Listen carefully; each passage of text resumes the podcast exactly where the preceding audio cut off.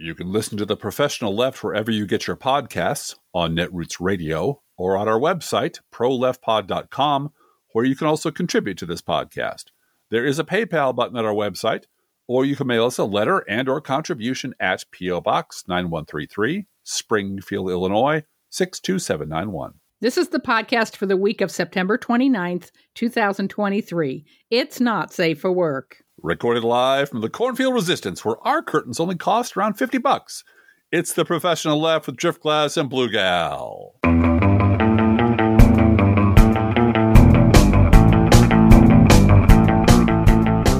the ones that I sewed in our house didn't even cost that much. Yeah. Some of them I made myself. So, that, but curtains was uh, an act.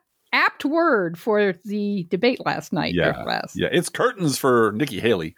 Uh, you know, when when Tim Scott, of all the things you can come after someone on, decides to come after you on some obscure, how much did the curtains cost at the State Department under Trump, or was that paid for by Obama?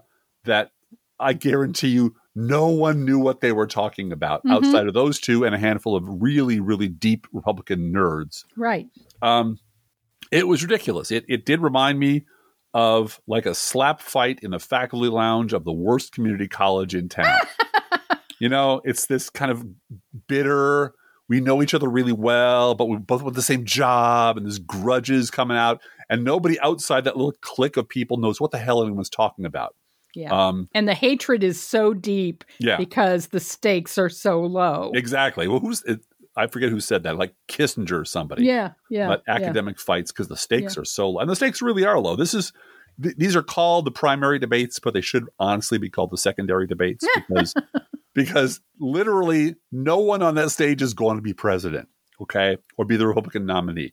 Right now, if the trajectory is is remains relatively unchanged by anything short of a meteor strike, Um, one of these people will be vice president, possibly, or who knows? Maybe Tucker Carlson will be Trump's vice presidential nominee. But these people are all scrambling around in a big airline hangar, um, fighting over second place. Yeah. And everyone yeah. knows it. Everyone knows this is meaningless. And so the idea that we're still doing it is wild to me because it's it's the furthest from a, an actual debate you could possibly have.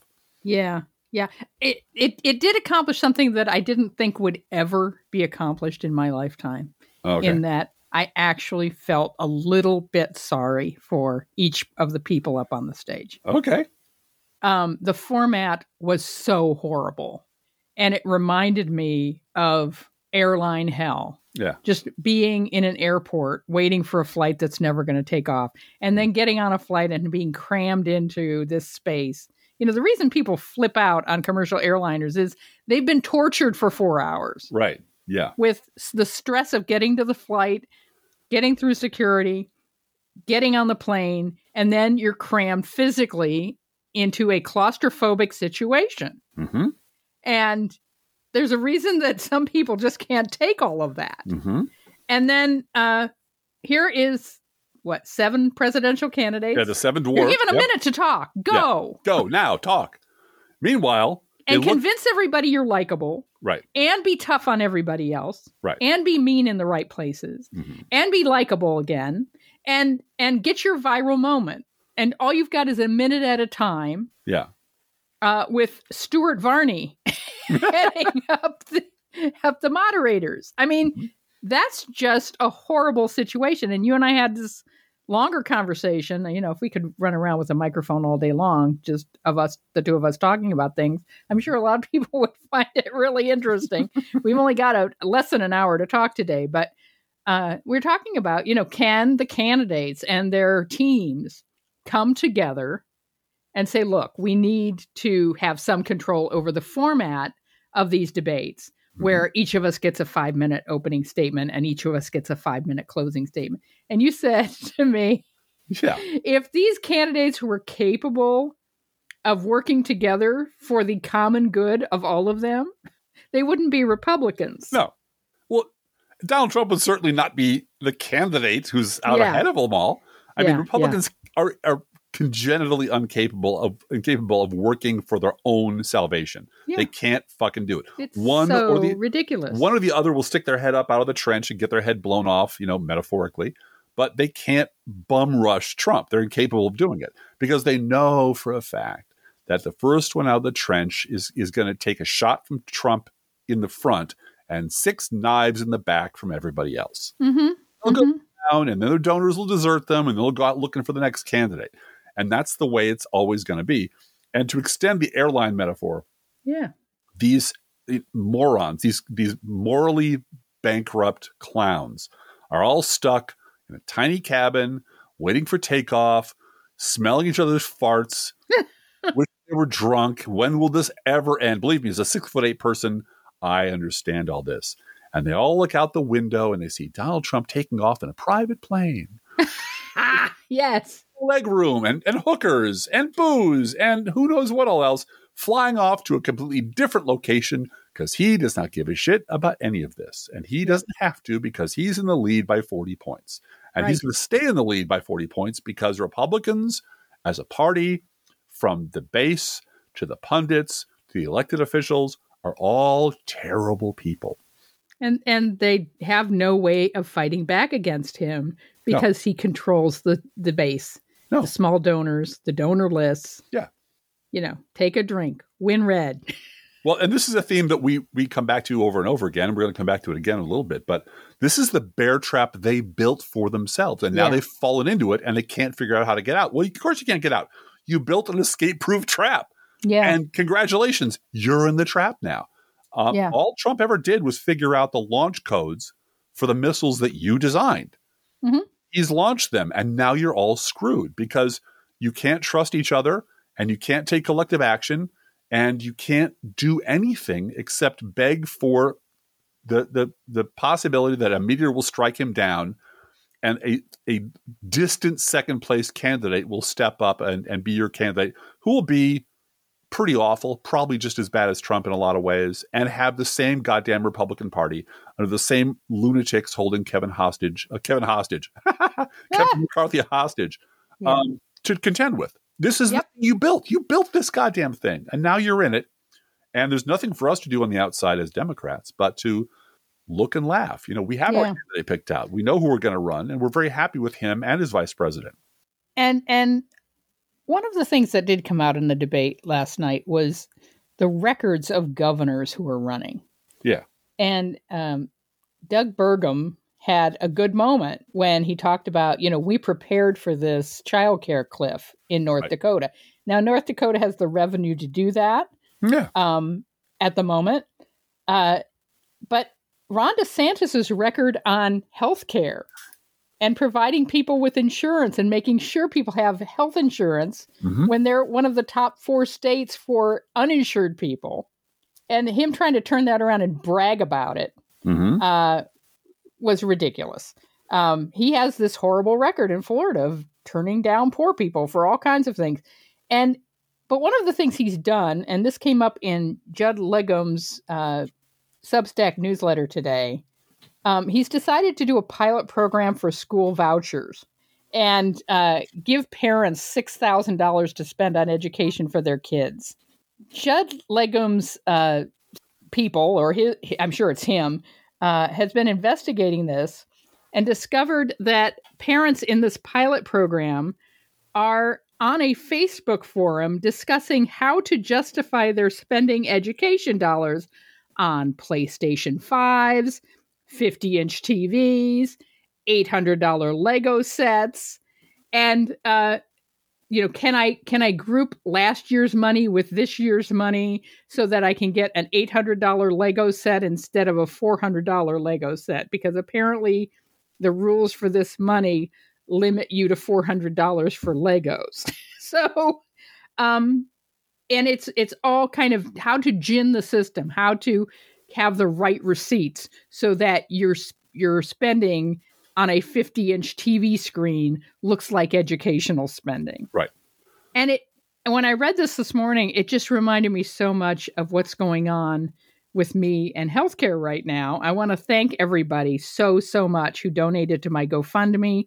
Um, it's over what I've asked for, and I promise you anything over what I've asked for will be also be spent on healthcare, because there's plenty of uh, healthcare expenses to be uh, uh, spent on. But uh, my team, and what I mean by my team is my actual lymphedema specialist mm-hmm. therapist and the sales lady for the lymphedema pump that I have to get. Mm-hmm. Um, and she's in sales. I mean, she's in medical sales. Right. Uh, and I, we're all in a room together working out the clinical notes that need to be sent to the insurance company yeah. so that they'll approve the pump. Yeah. And you have to have X, Y, and Z. You have to have this history. You have to have this amount of th- of actual therapy. Um, and and they're going through the paperwork while I'm sitting there making sure that all the I's are dotted for the insurance company to approve this. Mm-hmm. And, you know, when there's a bucket of money out there to get, people are going to, and, and I'm not saying that my medical provider is gaming the system. No. It's a system that has to be gamed right, to get exactly. that money. Exactly. Yep. On the other hand, these these parents in Florida who are not welfare recipients, no. okay? No. They are evangelical Christian types who homeschool their kids. Mm-hmm. And the DeSantis uh, campaign, and I say the DeSantis campaign because that's who's running Florida right now, is giving out six thousand dollars checks to certain people in a pilot program. Mm-hmm. And they're saying, now, how can I spend that on Legos? Right. P S fives. Now, I, my five-year-old likes to play P S five with this little kid game, but we all also like to play Warcraft or whatever, some, you know, some incredibly mm-hmm. violent P G thirteen game. Can I somehow buy a P S five and, and say it's for my five-year-old? Sure. And and the the answer is yes, because yeah. the point is the DeSantis campaign wants to say we're supporting school choice, quote unquote. Right. Parents' rights. And, and what they're choice. doing is sucking the money out of public education and giving it to a politically connected class of people. Yeah. Well, if I may just add, mm-hmm. someone who has applied for jobs, is currently applying for jobs, and has written grants before in the past. What I have learned and what I know is that unless your job application contains certain keywords, you will right. not be mentioned. You will Especially not be considered. These days. Yeah. You will be filtered out of the system. If you are writing a grant, if you're trying to get money for anything, you had better follow the grant rules to the letter. Yep. There's a thousand other people out there who are who are trying for the same pot of money. If you miss the deadline by one day, if you have too many words, too many pages, use the wrong font, whatever, you will not get the money that you need. And there's right. a whole craft to it. This is one of the areas I'm actually an expert in. There's a whole art to writing grants. And it really is exactly what you are doing for completely legitimate and understandable reasons, and what the Florida parents are doing for bullshit, selfish reasons. Right. Which right. is, if I put these words in this particular order and do it just this right way, I can get what I want. Well, in, in your case, it's necessary medical equipment. Right, right. And in in, in my universe, it's um, training equipment and textbooks for people who are learning a new trade to become employed. Right. Totally legit. And these people want a fifty-inch plasma T V mm-hmm. and a P S five so they can goof around. But it, can I squeeze that in under the you know, then Legos? I, I want a lot of Legos. Sure. We'll figure out a way to get the money to you because yeah, you're one of buy our four, people. Buy four hundred Legos this year and four hundred next year, and you'll have money for both of them. I mean, that's really what – and they're giving each other advice on Facebook yeah. where anyone can go and see it mm-hmm. because they're white people. Yeah. And and, and and this is this is from Ron DeSantis to serve them politically, mm-hmm. to serve their constituency. Moms for Liberty is also mo- Moms for Liberty with federal tax dollars and state tax dollars for education. They have all kinds of liberty with that. Yeah. Um, all right. Switching gears. I'm going to switch the gears radically. We would we, we would like to point out that we are fans of Keith Olbermann and his podcast, even though there's a about a sixty percent repetition on any episode. It's something mm-hmm. he said before. But we're pleased to learn that Keith Olbermann is such a huge fan of ours, Blue Gal. Well, he certainly is dancing on your corner, Drift Glass. He, he is all over my stuff um, all week. Yeah, um, couple, at was, least a couple times this week. Yeah, it was um, twice in the last week. He's done a special commentary that might well have come straight out of our archives. Yeah, your, I mean, yours for, especially. Yeah, yes. Well, yeah. In one case, mine. Uh, word for word, beat for beat, note for note, dipping all the way back to th- two thousand three to to pull out um, uh, Joey Tabula Rasa right. and David Brooks's two thousand three column about the Iraq War being over and what silly fools liberals were forever opposing it and how liberals are going to pay a big price now that George Bush is a huge success, blah, blah, blah, blah, blah. And Keith Olbermann's message after he read half this fucking article was, here's the thing. David Brooks is a terrible person and a liar. And David Brooks has always been a liar. And the way David Brooks got a column in the New York Times was by writing shit like this for the Weekly Standard because they wanted a liar like David Brooks, a, an Iraq war pimp like David Brooks, working for the New York Times. And they got him. And he's been there for twenty years, lying pretty much every week for the last twenty years. And nobody on the New York Times editorial board gives a shit. And nobody actually in the world, except for me and a couple of my fellow Brooksologists, tends to give a shit on a week-to-week basis. Right, right. And then right. one day, David Brooks just shits the bed so big you can see it from space. And we and talked when, about the hamburger last week. But yeah. yeah. And that's when Keith Olbermann says, hey, does anybody? Why isn't anybody paying attention to David Brooks? You know, David Brooks is a, is a goddamn liar, been a goddamn liar for twenty years. And is is pathetic and wretched and smooth and awful. And Jesus Christ, here's a column he wrote back in two thousand three. I'm like, geez, I, I've written, I've written, I don't know, twenty posts about that column, mm-hmm. touching mm-hmm. on yes, that column have. over the yeah, last yeah. eighteen years. So big, big thrill that uh, Keith Olbermann has been, you know, prying open the doors of our archives and sneaking a peek in.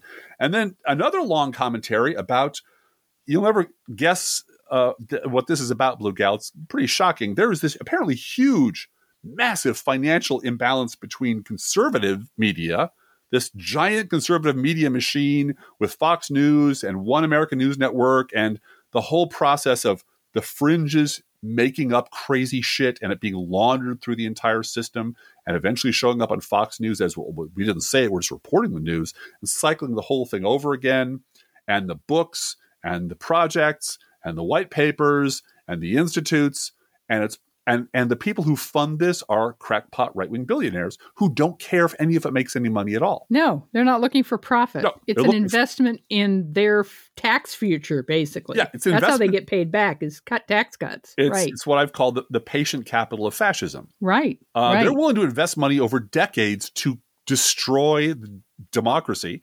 Yeah. And institute and unions, a, and, unions yeah. and institute a Republican regime that will be friendly to them and give them everything they want. And they're they're damn well close to succeeding. And it was hilarious to hear him talk about the fact that, on the other hand, so Marjorie Taylor Greene's book, uh, I don't know what I learned as an author, Australopithecus. I don't know. I don't know whatever it's going to be called um, is gonna is is going to be a shitty book, mm-hmm. and it will be purchased in bulk, as this always happens, by C PAC and a bunch of other Republican organizations right. who will give it away for free and right. will drive it up the New York Times bestseller list because that's how the system works. That's how you right. game the system. Meanwhile, as Mister Olbermann pointed out, on the other hand, there is virtually no liberal media out there anywhere. And what there is, is Rachel Maddow. Mm-hmm. She's the pinnacle, apex, vertex, he called her, of liberal media. Um, she's now on Uh, cable T V one day a week. She's being paid thirty million dollars to go on T V one day a week, which uh, great. Good for her. She's being paid thirty million dollars not to go to C N N. Yes, that's exactly. That's what she's being yes. paid to do. Yeah. Um, and he points out that, but Rachel Maddow's show is funded by ads for skin tag removal because there's nobody, there's no, there are no liberal millionaires or billionaires willing to fund liberal media. So all the commercials, the tons and tons and tons of commercials you see on cable television for asthma medicine and dick pills and reverse mortgages and everything you can think of is because there's nobody on the left willing to underwrite a legitimate liberal media. And that's I think why- there's another point to that, though, which mm-hmm. is the the quality of coverage that that the billionaires get for their money. Yes, is shit. Doesn't yeah, but it doesn't. And have they to. don't care because right. it's there to brainwash the the Republican masses. It's all they, they don't care about. Care yep. about that. Uh huh. And you know, Al Gore did try to start a Democratic T V station, and it failed. Yeah. It failed financially, and he and he wanted it to succeed financially. He held that up as it must succeed financially, so right. That's why it failed. But, you know, Air America, same thing, failed as a financial payback to their investors. Mm-hmm. And that's why it had to go out of business. That's why newspapers are going out of business, is they can't make well, payroll. Uh, that's now let, let me be let me be clear. Newspapers are going out of business because they can't make enough payroll. Yeah. yeah Newspapers yeah. have been profitable, like yeah. twenty percent, thirty percent profitability for a long time. Mm-hmm. And they could have survived if they'd gotten a little leaner and been a little less greedy about how much they want to pay off their. And but yeah, they they're not they're they didn't. They wanted to have Wall Street right. pay them. And that's yeah, they've been and so raping these, them basically to get money. Yes. These yeah. venture capitalists have been buying up newspapers and yep. gutting them, squeezing them every dime out, and then getting rid of them. And so yeah. there yeah. is no local media anymore, which yeah. is why. But, but I want just getting back to what whether or not a billionaire funded liberal cable news station uh-huh. or liberal internet anything. station. Anything. Yeah. Anything. anything would work, would draw enough of an audience. It seems to me that the audience for liberal news or liberal commentary yep. does not trust billionaire funded data. That's billionaire a, funded that, programming. That's a that's a great point. That's a very good point. Number so two, the fact that you and I live on tips and Patreon donations yeah. actually adds to our credibility. Well, yeah, and even even so, our favorite podcasts are just littered with commercials. Well, but I'm just thinking of Hal Sparks, for instance. Oh, I know. Oh, Hal Hal who, does a great job. Works hard. He's he's the one person I can think of who works harder than we do. Yeah, but and but here's he the depends thing: depends on donations to to. buy a computer to make his job easier, to now, be on the air easier. He's f- fundraising for that. Now, here's here's the thing. You know, I love Hal. Yeah. Hal's been on our podcast before. We've been on his stuff before. Yeah. We're friends yeah. with Hal Sparks. And he's Hal Sparks is a terrible model for liberal media. Because he's a celebrity. Media. No, not at all. Oh. Because he he's he does he has to do everything. He has to uh-huh. actually he has no life outside of his job as a as a person on Twitter and a person he he is great. He's a genius yeah. at this he's sort of thing. He's a performer. He's a twenty-four hour seven performer. But yep. the, the the person, you know, the people who started the tech industry mm-hmm. and it was like, okay, you're going to live at the office now, and yeah. you're going to live at the office. It's going to be a great payback. We're and gonna, you're going to code twenty hours a day. twenty hours a day. Yeah. And yeah. you're just going to crank and crank and crank and crank until at thirty your head explodes and you and you pass out, or you have shares in the company. Right. That was a great business model for people at the top to exploit that labor. Now, there's nobody above Hal. There's nobody exploiting him. But the idea that, well, in order to get anything done, any media at all, mm-hmm. you, you'll never be able to go home. This is this right. is the no, this and that the, is that's right. You're right. You're right. And that is us. Of, I mean, that was, you're right. This was the origins no. of blogging. This is, you know, yeah. in a way, yeah. this is why Stephen Gilliard didn't live to be fifty. Right. No, because I get it. it. I get it. it. It requires all of your time and all of your energy, yeah. and it is, and you're always begging for for tips. You, you have a hat out and you're playing a guitar, but you're yeah. you're playing the guitar twenty hours a day every day, and there's yeah. never any break from to get, it. To get five dollars donation, then that's not, I'm not complaining. Nope, because we chose this life, right? Uh, but, but yeah, if, and and it depends on this kind of show, our show, Hal Sparks show. Anyone doing this without without the foundational support of lots of advertising, mm-hmm. uh, it's it's a lifestyle, folks. It is, and, and and here's the problem with that: mm-hmm. um, it's not nine to five. There are no benefits. Mm-hmm. There's no health care. There's no vacation yeah. time. There's nothing like that. What? Uh, and the problem is, this is how you lose slowly. Yeah, because yeah. The, I mean, Fox News is plugged into I don't know how many millions of households and has spawned replicators and imitators and other T V networks, and is, mm-hmm. is now on every social media platform. Its message, right. its poison is all the way out there. There is no way to replicate that at this late date with a liberal version of that, because we no, would have to get no. on cable television. We'd have to get in every home. We'd have to be part of the basic cable package. We'd have to, there'd have to be a time machine where you go back to nineteen ninety and actually take this shit seriously and sink several billion dollars into it. Rupert Murdoch didn't just set up Fox News. He set up Fox News and the New York Post and the yep. Wall Street Journal right. and the Weekly Standard. And there's nobody in the liberal universe who's willing to do that. Well, Anything because because like we that. depend on our audience to be tapped into reality. Right. And we assume that it's easier to keep someone, main, to maintain an audience that's tapped into reality than to continually keep up the brainwashing machine mm-hmm. to keep them out of reality. Now, and that, I don't know if that's a accurate statement. I don't know if it is easier mm-hmm. to keep people, because what ha- what happens, and this is something Joy Reid was talking about last night after the debate, is your audience gets discouraged because the system is corrupt to prevent progress. It is. It, it is so inherently. Yeah, it's inherently bad. corrupt. And yeah. and SCOTUS keeps your student loans from being paid off. And and gerrymandering prevents Alabama from having two black representatives for right. months and months and months. Mm-hmm. And Donald Trump's justice just gets delayed forever. And, well, can I say one more thing on this? Then we'll move on to uh, a lunatic from Missouri. Yeah. And that is, there is supposed to be an institution that can report accurately on the fact the Republican Party is a fascist organization full of lunatics and violent assholes. It's called the media. Mm-hmm. The mm-hmm. reason there is a cry, a great cry, a great need for a liberal media is that there has to be a media out there that actually tells the truth about the Republican Party. Yeah. And the people who yeah. were supposed to do that are so deeply complicit already. Right. We're constantly fighting a two-front war. Yes, we're fighting that's against true. the, that's the true. conservative yeah. hate machine, and then we're fighting against Peter Baker. Right. You know, right. and, and the New York all Times. The, yep. all the people who just crank out both sides doing headlines, and then we turn around, and there's all these independents out there who are not sure who to vote for because, you know, Joe Biden both is sides old. Are equally bad. Both sides are equal. And you're like, yeah. if just...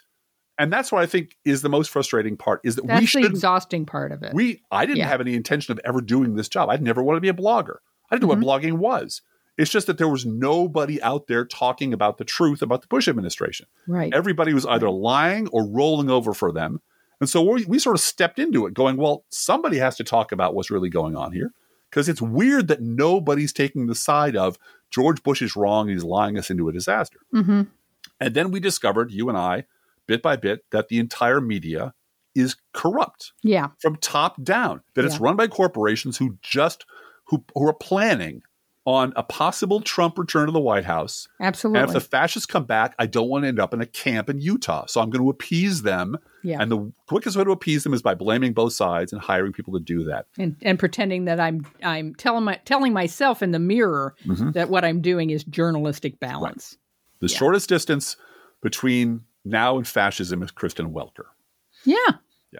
All right. Yeah. Turning and to, this is why I go, when when I get to that point of getting so wound up by Twitter or threads or whatever and see Peter Baker one too many times on my mm-hmm. television, I go off and do postcards to voters. Yeah. yeah and I absolutely. did that this week, and it made me feel better. Right. I mean, we've got an election starting October eleventh in Ohio. What? Early You're voting. Me. What happened? Early voting starts in twelve days. Yep, it does. In Ohio. Mm-hmm. To protect women's bodily autonomy in Ohio. Mm-hmm. Anything going on at Chapo Trap House, and I'm sorry that person is in the hospital. There's somebody there in the hospital. I'm sorry about that. But the debate on Twitter this week over that one person, just, I lost it. I'm like, mm-hmm. stop. We've got an election about women's bodily autonomy in twelve fucking days. Yeah. Yep. Let's get to work. Well, Blue Gal. And yeah. I'm as sorry. you know, I don't pay attention to timelines. I don't know how timelines work. You don't, you're an expert on the timelines, I, I, right? I'm just not. I don't understand well, how Neither is works. Missouri Congressman Jason Smith. Uh, he was in a press conference this week Mm-hmm. talking about WhatsApp messages between, apparently between Hunter Biden and Joe Biden. It's not clear. Uh, but uh, the the WhatsApp message was from during the early years of the Trump administration, when Joe Biden was neither a candidate for office or actually holding office. And so an N B C reporter at the press conference asked Representative Jason Smith, Republican of Missouri, uh, about the timeline. What kind of influence is Joe Biden peddling here if he's peddling influence and he doesn't hold public office and he's not running for office. So he his he doesn't have a campaign to get a benefit from whatever Hunter Biden's doing. And he can't be giving a political favor like Robert Menendez, because he's not sitting in the Senate. He's not sitting in the vice president's office. He's simply a private citizen at that particular point in time. And Missouri Congressman Jason Smith said, well, I'm not an expert in the timeline. And the reporter pushed back, not in a hostile way, but just, you brought up this piece of evidence with this date on it. And I'm just trying to figure out your argument that this is influence peddling. Why is it influence peddling? Where are you from? Uh, I'm from N B C. Well, you're not going to believe us anyway. Right. Okay. No, I'm not at, trying to believe you. I'm trying to ask you about when this happened. A, well, a fact. I'm moving on to the next question. Yeah. And that's how we do what we do. Yeah. And so this brings me to the larger picture of the illegal Republican impeachment inquiry. The committee is meeting today, and it is, I mean, you thought last night's debate was a shit show. uh, and it was. And it and was. It was. Mm-hmm. But uh, the witnesses that were brought before the committee, Jonathan Turley started out with, uh, you know, I don't have any actual evidence to bring that would indicate a crime that Joe Biden cre- uh, committed in order to impeach him. Um, the person losing their minds in the background of all of this is Steve Bannon.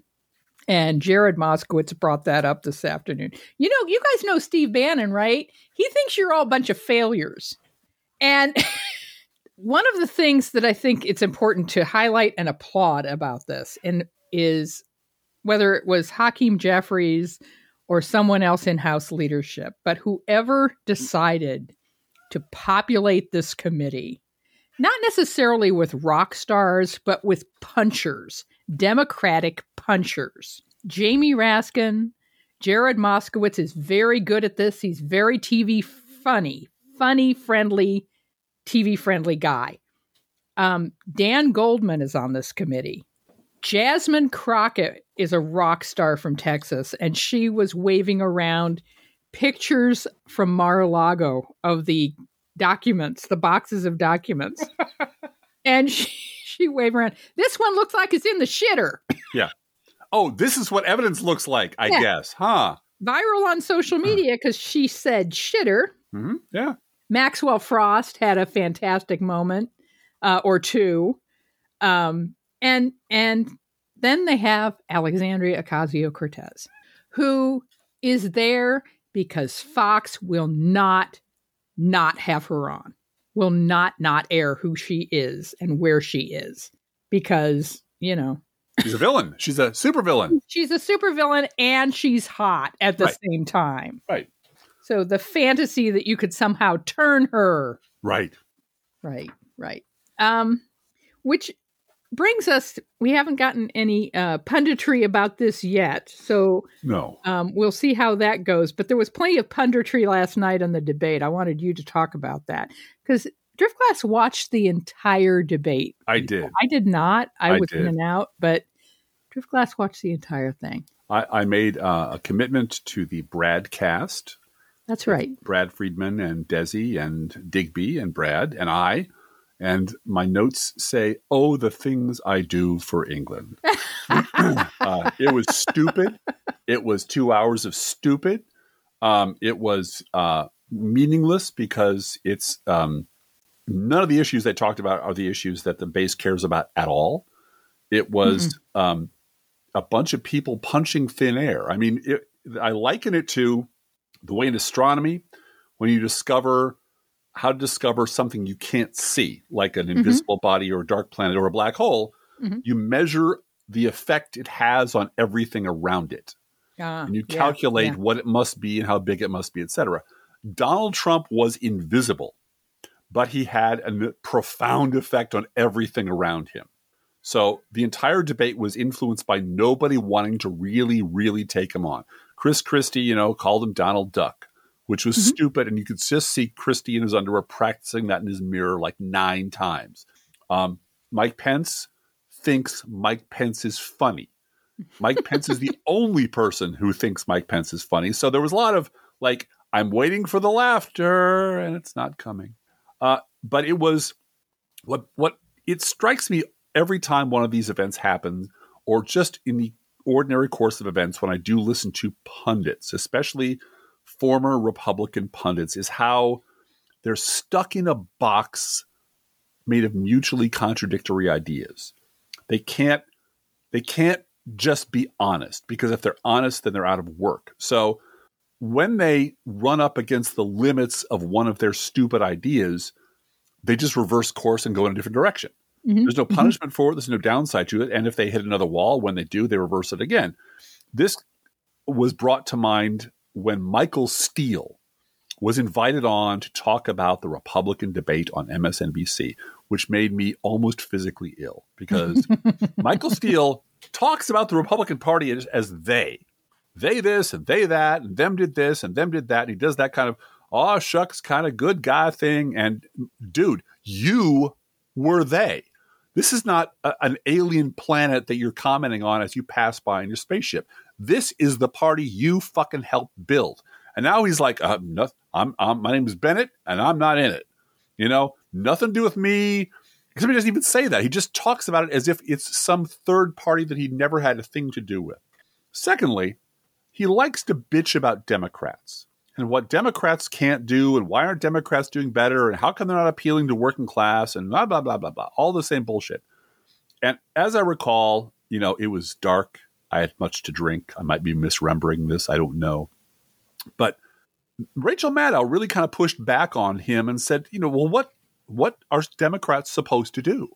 These people are, and I'm now not quoting her directly, but these people are all brainwashed. These people don't listen to anything we have to say. They believe the craziest shit dumped into their heads by your former political party and the networks that you used to appear on, and they are beyond reason. So what exactly is it Democrats are supposed to do to get through to them? And Michael Steele just hit the reverse button and goes, oh, oh, oh, you know, hibbity-bibbity. I, I never said, no, no, I agree with you, Rachel. Because I think it came through to him loud and clear, even though she was very calm, that his future paycheck might depend on him not pissing off Rachel Maddow. So he suddenly agreed with her. And it, it was watching him completely reverse himself. And that's what I've been watching Republicans do for ten years now. Just reverse them. Every position they've ever held, they now believe the exact opposite. Or if they get in trouble during a conversation, they move to some other topic. So the the the cage they're in is the cage they built for themselves. So I listened to, for example, Bret Stephens of the New York Times griping about the Republican base. And they're stuck in this universe where they know the problem is the party. The problem with the Republican Party, as we've said a million times, is it's full of Republicans. Mm-hmm. It's the party they built. You know, Charlie Sykes spent thirty years building the party to be exactly this brainwashable and malleable and racist and being able to be led around by the nose. That's what they built. So they complained about the Republican base being unable to be unreachable and, and irrational. And then they complained about Democrats and how condescending we are. You know who's condescending about the Republican base? Republican pundits are really condescending about the base. They are. They And but they can't say the base I created, the party I created is the fucking problem. They have to put it outside themselves. Say, well, some fraction, some fragment, some wing of the Republican Party are, you know, are crazy. But Democrats need to do a better job of persuading them. Well, how should we do that? Well, um, you know, I don't know. Do messaging better. Well, we're doing messaging pretty well, and they don't listen, which is what you just said.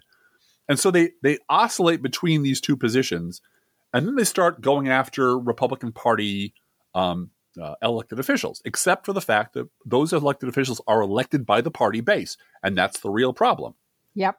And yep. The people who actually should be part of this conversation, the liberals who were there on the ground while they were building this fucking party, are deliberately kept away from the conversation. They're erased, yeah. Because liberals are just the crazy lefty fringe lefties who are really dragging the party away, far away, so that that's why all of these voters are alienated from the party. Right. We're no, too no, condescending. No.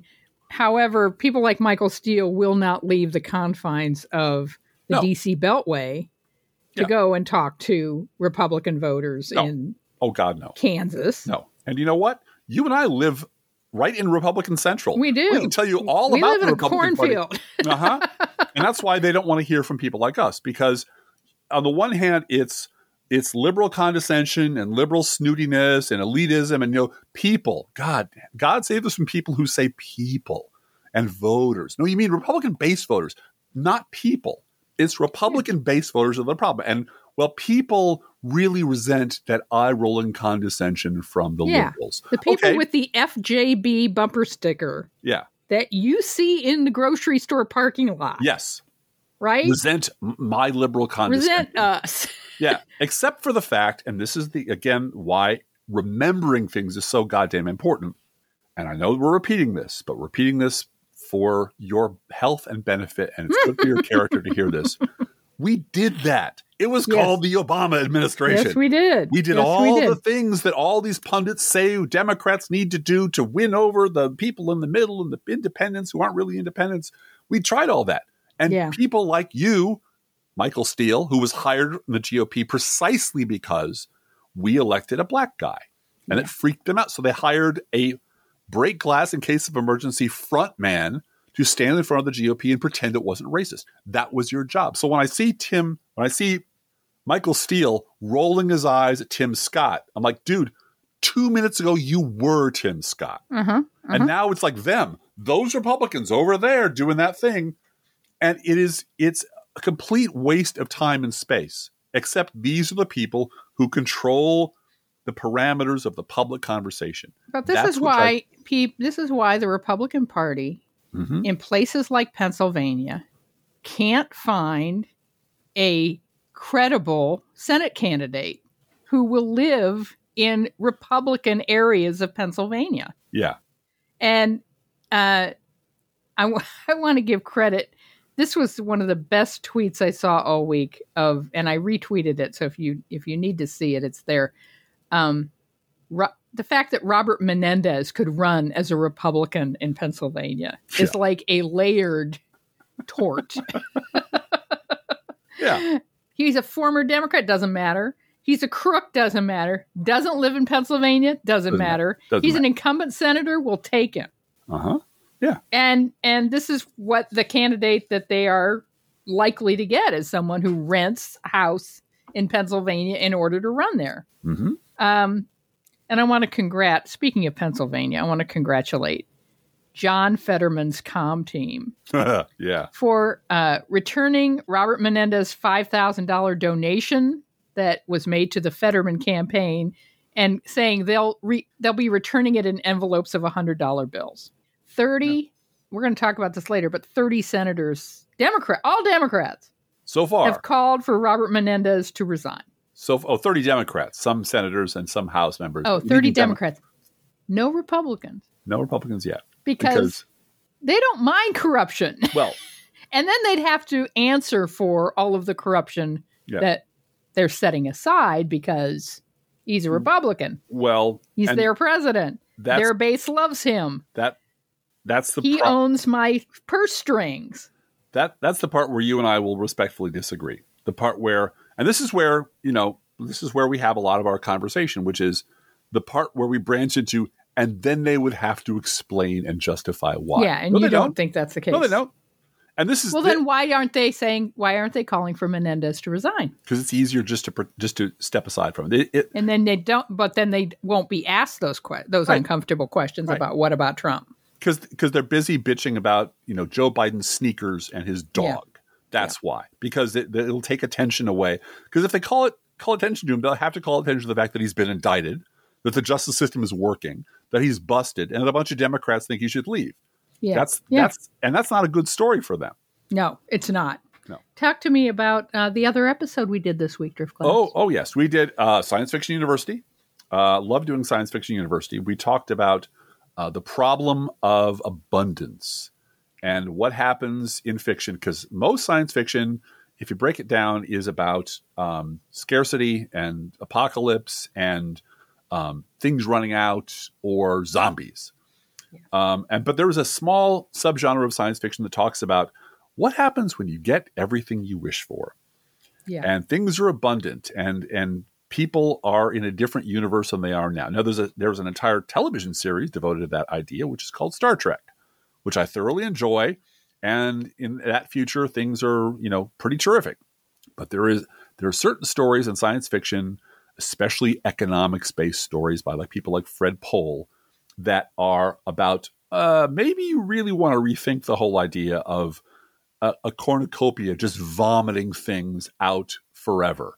Mm-hmm. And maybe you really don't want robots that will serve you unthinkingly, protecting you from all harm. That might be a bad thing. Anyway, and then we split off into another discussion about what would we do if we had Denis Villeneuve's ear, and how would we handle Dune sequels, if at all, and advising him to do so, and why Dune as an older, a sixty-year-old novel works for us really well on the screen, and why Foundation, which is another golden age of science fiction classic that everybody science fiction related knows, uh, they blew it. They had a huge budget. They had all kinds of actors lined up. It looks really good. I'm sure the acting is fine. We watched it until it became clear that they had gutted the very foundation of the story. They'd blown mm-hmm. the whole concept of the story. And that was enough for and me. And Drift Glass goes into much deeper yep. uh, detail about that. In yeah. It was fun podcast. to do. I like doing that every month. I really every do. Every month. We only do that once a month, uh-huh. last Tuesday of the month. But uh, it's something that we look forward to doing and hope you now, enjoy it. I'd like to pitch you on an idea, Blue Gal. What's that? Um, uh, what are the best cheap science fiction movies, the ones that are really inexpensive, oh, I've the got low a budget list. ones. I know you've got a list, and I've got a I list. Well, let, well, let's try that for next month. And, and then pair them maybe uh, with what are the worst high budget science fiction movies? Oh my gosh! Spend- well, that's easier actually. Yeah, it is, because they're big and they're bad and they fell really they're horribly hard, overpriced, mm-hmm. and uh, wasted millions of dollars. Yeah. Well, we'll we'll look at those uh, again. Thank you, everyone who donated to my GoFundMe. Um, I'm still, you know, this is lifelong. This is a lifelong chronic condition. Uh, I have ups and downs. I have good days and bad days with it. And I have a husband who, when he walks in the dining room and I'm sitting there crying, um, pulls me out of it and hugs me and lets me see the bright side. So it's, I'll, I'll get there. You know, yep, it's yep. it's ups and downs. Like I said, good days and bad days. Yep. And I'm very grateful for all of the support. I did make enough off the GoFundMe. People are still donating to the GoFundMe, which is amazing. Um, I'll use that for uh, extra garments. I need compression garments. I'll use that for uh, copays and deductibles and so forth, and pay and um, premiums. Because mm-hmm. I pay, you know, we pay hundreds of dollars in a premium every month. So maybe some cat um, diabetes medicine could be oh, thrown cat in diabetes medicine. Because yeah. Bosco has diabetes. Yeah. Um, he's doing all my fine. fault. The kids blame he, me. He's doing fine. He's doing, he's doing really well. He's yeah. fine. But it is, um, yeah. But yeah, thing. thank you. It It's just been so lovely that one thing I don't have to worry about this year is meeting my deductible, because you guys met it for me. So Mm-hmm. so grateful for that. If you haven't gotten enough Drift Glass this week, he's on with Digby and Desi and Brad on the yep. Bradcast this week. Yes, I am. And we will promote that show on our Facebook page, as well as you'll have it in your blog, right? I, I maybe. I don't know. If, if, if, they treat, if, if the check clears, sure. yeah. You talk to Digby out of the goodness of your heart, and because it's such an honor to talk to her. It is. I just say, I, I don't even know what I'm doing here. I Whatever just, Digby you know, said. I feel she she's a big person. I'm a little person. She's a big person. She's like a warrior priest in the classic sense, you know. I'm just I'm a little shell scuttling across the ocean. I'm trying to do something from Apocalypse Now. I'm failing. I apologize. Let's move on. Let's get to a news roundup, Drift Glass. Sure. The Bidening continues. A federal government shutdown looks increasingly likely as Kevin McCarthy lacks the votes needed to pass a short-term spending bill, and House Republicans have indicated they won't consider the Senate's bipartisan plan to fund the government. Yep. They are handed this. I know. Here's a way out, but Dumb you know asses. what? Keep keep fucking that chicken, boys. Keep Just fucking that chicken. Keep do it, man. Eventually, someone outside of the Democratic Party might notice, you know, those independents might notice how completely screwed up you guys are and how dangerous you are to democracy. Now, the flip side of that is from the A P. Joe Biden's Medicare price negotiation push is broadly popular. But guess what? He's not getting a lot of credit for it. Why? Well, because, you know, those sneakers and that dog, you know, can't can't give him any credit because every story has to be a both sides story. That's why. That's why. So what's wrong with this picture? Doug Mills of the New York Times posted a picture of Trump shaking hands with some people. And the caption was, Donald Trump greets union members at Drake Enterprises in Clinton Township, Michigan. And and this is from Dave Weigel talking about that story. And he's boosting an Alex Press story in Jacobin again because, quote, the sloppy coverage of the Biden and Trump visits was so remarkable. The, quote, Trump is pulling union voters from Dems, unquote, storyline is so baked in that it overwhelmed the facts about who he was actually speaking to. What is the actual story? Trump went to Michigan so he could demonstrate his support, all of that in quotation marks, mm-hmm. for quote-unquote unions by holding an event at a non-union manufacturing facility at the invitation of the owners and the Anti-Union National Right to Work Committee, using non-union shills to hold signs that say union members for Trump. Yeah.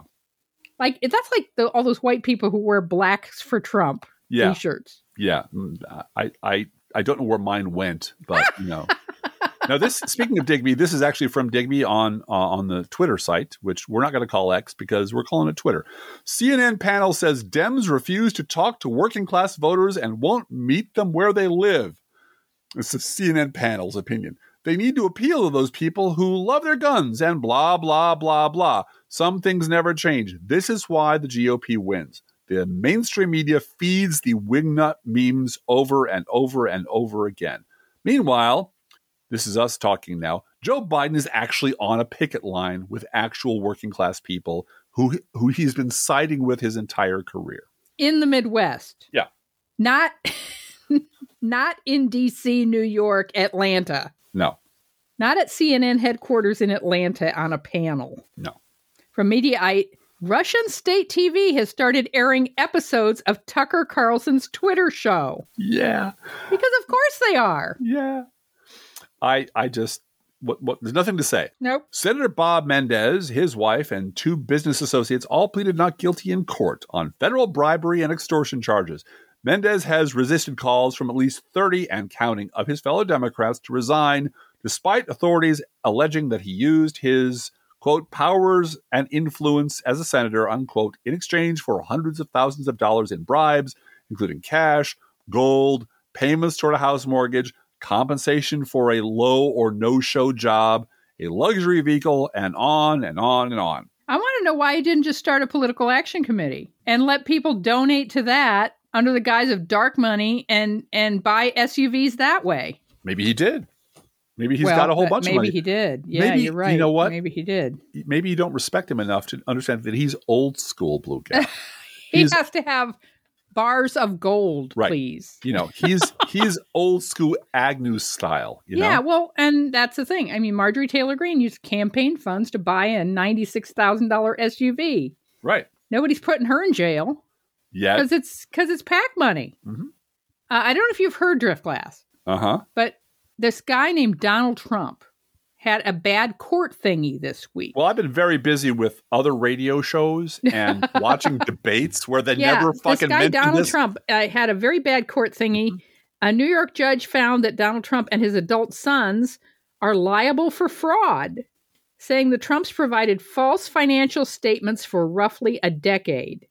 Andrew Feinberg, White House correspondent for The Independent, said, if I am reading this right, Judge Engeron has found that Donald Trump committed fraud and has ordered the cancellation of all of his New York business certificates and the dissolution of the Trump Organization. And breaking news, while you were with uh, Digby, um, the judge denied Donald Trump um his motion to delay the trial for the rest of the charges, because this was just, you know, summary judgment on the fraud part. And there's mm-hmm. now six other uh, charges in the indictment that have to be litigated in court. Oh, no. And so Donald Trump said, but I'm going to be way too busy. No, no, no. We have to delay this. And mm. judge said no. No. Nope. I don't care. From Joyce Vance, uh, this is New York's corporate death penalty applied to Trump because of years of misconduct. And then she used the word justice. Mm-hmm. Uh, and this is, the situation is that the in New York law, it's illegal to lie yeah. on these forms. Yeah. I had to explain this to youngest child because, um, you know, this this myth that's out there of, oh, you know, this didn't hurt the banks, or the banks could do their own research, or the insurance companies could look at the value of the property, and it's about property values and what, whether you value your property. And this is Trump's argument. Right. Doesn't matter. If you provide false information on the form, these these legal New York State law says that's against the law, period. Mm-hmm. And you know who agrees with that? Donald Trump, because Donald Trump. It was his attestation on other documents, tax yes. documents, where he said, yeah, my property's not worth that much. You know, yeah. it's, uh, yeah, when he's no. paying taxes on it, it's not worth that much. Right. When he's trying to get a loan off of it, it's worth a billion. And then the, the creme de la creme was, I can get Saudi Arabia to pay whatever I ask for. Right. And so, so that's that. why it's valued at a right. billion dollars. And that's why our home is worth a billion dollars. Because I can call, make a few calls and sell this piece of property for a billion dollars. A bill, our little one hundred twenty-five thousand dollars house is a, mm-hmm. a billion dollars. And you know why I didn't hear about any of this stuff? I was listening to a debate where none of this was mentioned. Yeah. Not a single yeah. word about Donald Trump's anything. Yeah. His, his convictions, his crimes, his rape, any of his fraud, none of that stuff was ever mentioned in the debate at all. Um, Here's a statistic you might find interesting. More than eleven percent of Florida residents have no health insurance. Only in Georgia, Texas, and Wyoming is there a higher percentage of population uninsured. Because Florida and the other three, guess why, are among ten states that refuse to participate in Obamacare's expansion of Medicaid. And Dana Perino asked Mike Pence to fix how popular Obamacare was in a moment during the debate. I believe you said Reagan and tax cuts. Ah, Reagan, tax cuts. Although, you know, the best response was from Nikki Haley, because it took me back to better times, Blue Gal. It was, what? Here, I'm going to whisper it, tort reform. I'm like, man, you know, that, that is, really gets the juices flowing. That is some the pure... lymphatic juices flow. Oh, that's Paul. When you say Ry- tort reform. That's Paul Ryan level shit right there. That's that's old school shit. Uh huh. A reminder, no matter what he said in the debate, Ron DeSantis was not a Navy SEAL. A simple fact check shows that he was a legal advisor to the Navy SEALs and helped out with urinalysis tests. That's it. That's it. Ron DeSantis did not fight in the military, and he has no idea what active troops go through, period. Yeah, he's a liar, but they all are. Uh, the Republican House voted to cut Defense Secretary Lloyd Austin's salary to one dollar, one of several hard right proposals that are very unlikely to actually become law. Would you care to guess uh, Defense Secretary Lloyd Austin's skin color? Uh, I don't need to guess that. Yeah. yeah. And Lauren Boebert went after the one trans person in military brass and re- to reduce that person's salary to a dollar purely based on identity. In further, Republicans are definitely racist news. Alabama really doesn't want black people holding public office. The Supreme Court, for the second time in three months, has rejected Alabama's request to use a congressional map that includes only one majority black district. And speaking of Alabama and Republican racism, this from Vanity Fair. Tommy Tuberville has taken another breathtakingly bad stance on diversity. Senator Tommy Tuberville, it seems, is addicted to controversy. On Tuesday, about two months after he insisted that white nationalists were not inherently racist, the Alabama Republican attacked efforts by the U S military to recruit and promote racial minorities within its ranks. Let me tell you something, Tuberville said on Bloomberg T V. Our military is not an equal opportunity employer. We're looking for the best of the best to do whatever. We're not looking for different groups, social justice groups. We don't want to single-handedly destroy our military from within. Jesus Christ. He continues, we all need to be one It's like a football team I coached. You can't have different groups. Everybody's got to be together to win. There's no second place in war. He continues, I heard some things that he talked about, about race and things that he wanted to mix into the military. Yes, Tuberville, yes, talked about race mixing. Ancient, racist, blunt bullshit from the senator from Alabama. He continues, listen, I want it to be on merit. He added, uh, of the general's push for more diversity among military pilots, that's uh, uh, General Brown, who as chief of Air Force became the first black man to lead a service branch in the military. Don't give me this stuff about equal opportunity, because that's not what the military is about. Bullshit. That's exactly yep. what the military is about, and has been that way since Harry Truman. Since George the, Washington. Well, since Harry Truman formally integrated the military. Yes. Causing yes. Strom Thurmond to quit the Democratic Party and form the Dixiecrats. Yep. So, yeah. And it's been a, it's been an outstanding He's success. He's just a fucking racist. That's He's all there is to it. Just a fucking knuckle-dragging scumbag racist that the good people of Alabama voted into office because he's a knuckle-dragging scumbag racist. Because, and football coach. Oh, he's a football coach. I'm sorry. I, yeah. I left out that part. Uh, Hunter Biden has filed suit against Rudy Giuliani and his former attorney, claiming they violated computer fraud and data access laws. In the lawsuit, Hunter Biden accuses Giuliani and his former lawyer, Robert Costello, of hacking into, tampering with, manipulating, copying, disseminating, and generally obsessing over data that they were given or that was taken or stolen from his devices, claiming they caused total annihilation of his digital privacy. I foresee another summary judgment, Driftglass. I do too. I unless they want to do uh, discovery, which would be fascinating. That'd be fun. And finally, fifty-three percent of Republicans said Trump was a person of faith, while twenty-three percent said Biden is a person of faith. Makes me want to throw up. Faith in what? Sorry I don't to end know. Up, end with that one. Yeah. Good Lord.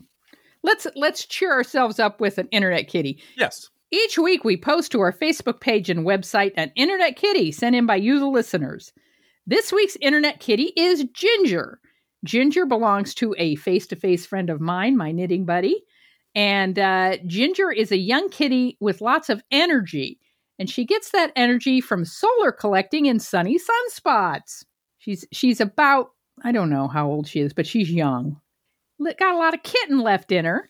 And of course, Ginger eats freshly poured cat food, our fake sponsor. Whether you serve Pet Store Perfection or Dollar Store Dreck, your pets will sit on the kitchen floor and demand that the food they eat is only freshly poured. Freshly poured, freshly poured. Oh my Lord, it's freshly poured. And you can visit Ginger at our Facebook page or website. And you can send your internet kitty, dog, or other pet to us at our email address, proleftpodcast at gmail dot com, where you can also write to both of us. Feel free to write us. We love hearing from you. Be aware that if you write us at any of our addresses, we reserve the right to read your email or U S Postal Service. Go Postal Unions! Letter on the air unless you say otherwise. Don't forget our gourmet coffee guideline. It is coffee season. And if you can afford to buy an espresso-based beverage for yourself, buy one for us. This is not charity. This is our job. And we really appreciate those of you who can giving us a monthly contribution, either on Patreon or PayPal. Uh, that pays our bills, and we really do appreciate you doing that. Please share our show on social media. And if you love this podcast, please get someone else to listen to. And thank you so much. Hey, Driftglass, how are the Internet Kitties doing this week? Well, Blue Gal, the Internet Kitties hope that by the next G O P debate, Stuart Varney learns how to pronounce Univision. Let's think about living. Think about living. Let's think about loving. Think about loving. Let's think about the hooping and the hopping and the popping and the loving, loving, loving. Let's forget about the wine and the crying, the shooting and the dying and the fellow and the switchblade. Let's think about living. Let's think about life. The Professional Left podcast is recorded under a Creative Commons license. Copyright twenty twenty-three D G B G Productions.